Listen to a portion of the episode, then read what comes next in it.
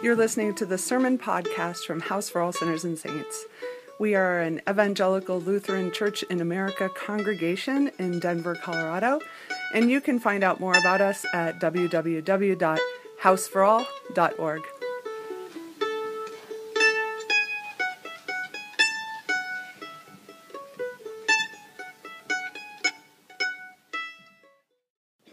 The grace, peace, and mercy are yours from our triune God. Amen. And just a, a heads up, um, I may get a little distracted by Willa scooting around over here. It's pretty awesome if you're, uh, if you're missing it. Uh, so, the poet and philosopher Eric Idle said it best, I think. Some things in life are bad, they can really make you mad. Other things just make you swear and curse. When you're chewing on life's gristle, don't grumble, give a whistle. And this'll help things turn out for the best. And always look on the bright side of life. Awesome. We could keep going, you know. There is, of course, more to this song from Monty Python's 1979 classic, The Life of Brian. If you've ever seen it, uh, this little ditty is sung at the end of the film as the protagonist is crucified. A fellow crucifyee, I think that's a word, uh, begins the song as a solo only to be joined by an entire chorus of the condemned who sing along to the refrain. Little did I know that in some places of the world, this song is actually sung at funerals. Um, so I'm hoping to add that to Freebird as uh, one of the many songs um, when I expire. As absurd as the Monty Python crew make it sound, how many of us have actually been encouraged at one point or another to, quote, look on the bright side of life or other such nonsense when facing a difficult situation. Sometimes we don't even need the encouragement of others. We simply jump to looking on the bright side by trying to rationalize the pain away. I learned so much from this experience. Now that I know what to look for in a relationship, now I actually have time to find myself and pursue my passion those in many other kind of phrases I've heard and have actually spoken myself in the midst of hardship or trial. And I'll speak for myself here in that sometimes I'm so desperate to experience the bright side of life that I try to skip over the painful parts. I try to skip the healing process and go right to being healed. I attempt often successfully to call a good thing evil and an evil thing good in the pursuit of even just a little bit of peace. This tendency to jump ahead to the good parts is one of the consequences of our culture's belief in constant progress. As Pastor Nadia's friend Tullian puts it, we have this notion in our country not only of endless economic growth, but of endless personal growth. He says that I have a certain antipathy to the notion of we're all getting better and better all the time.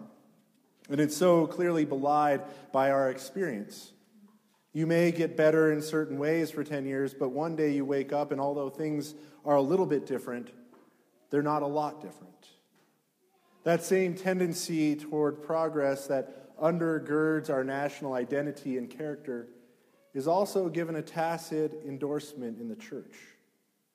We, as much as anyone, like to move onward and upward while avoiding the hard parts of life. We like to jump ahead in the story of God's work in our world. How many of us would rather sing, Christ the Lord is risen today, than, O sacred head now wounded? How many of us long in this Lenten season to say the A word even when we know in our minds that we buried her out in the courtyard weeks ago? How many of us long for Easter to come and for Lent to go away, and not only for the Cadbury eggs and jelly beans? It's hard to think about suffering, and it's especially hard to contemplate God's presence in it. It's much easier to view pain and darkness and suffering as a consequence of something we did rather than a reality that God experiences with it, with us.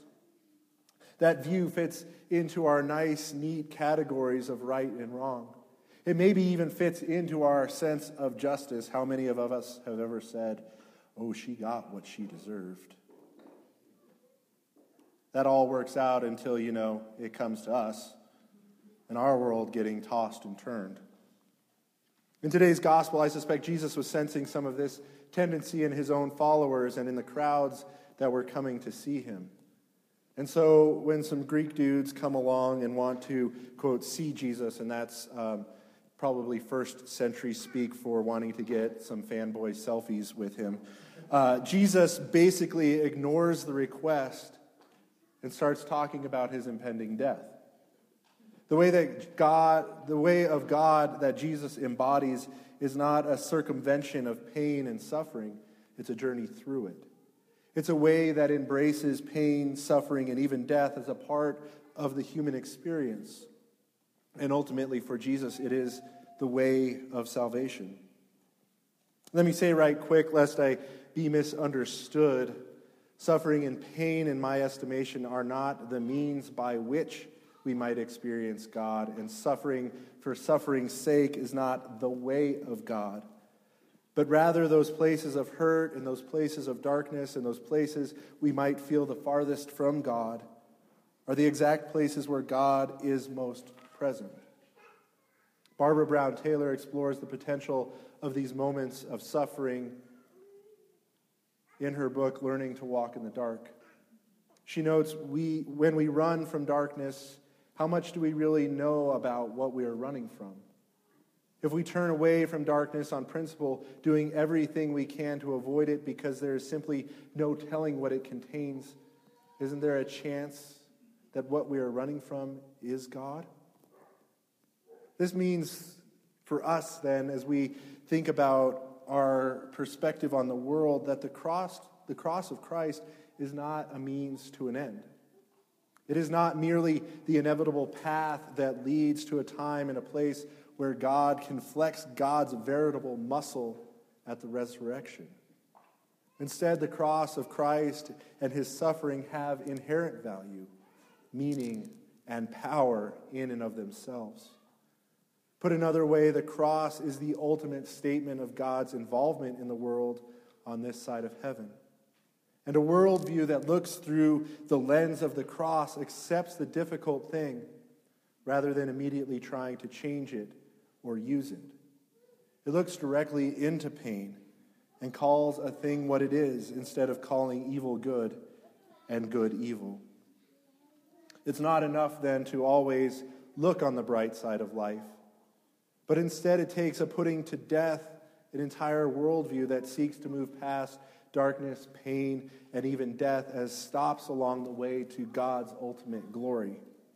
It takes embracing the crap that life throws at us and recognizing the face of God in the midst. Unfortunately, we're given a space and a community to have that encounter and still be upheld and loved. As a pastor in this church community, I've borne witness to the faith that so many of you have in the presence of God in the midst of the most difficult times. I've watched you walk with each other through loss and struggle.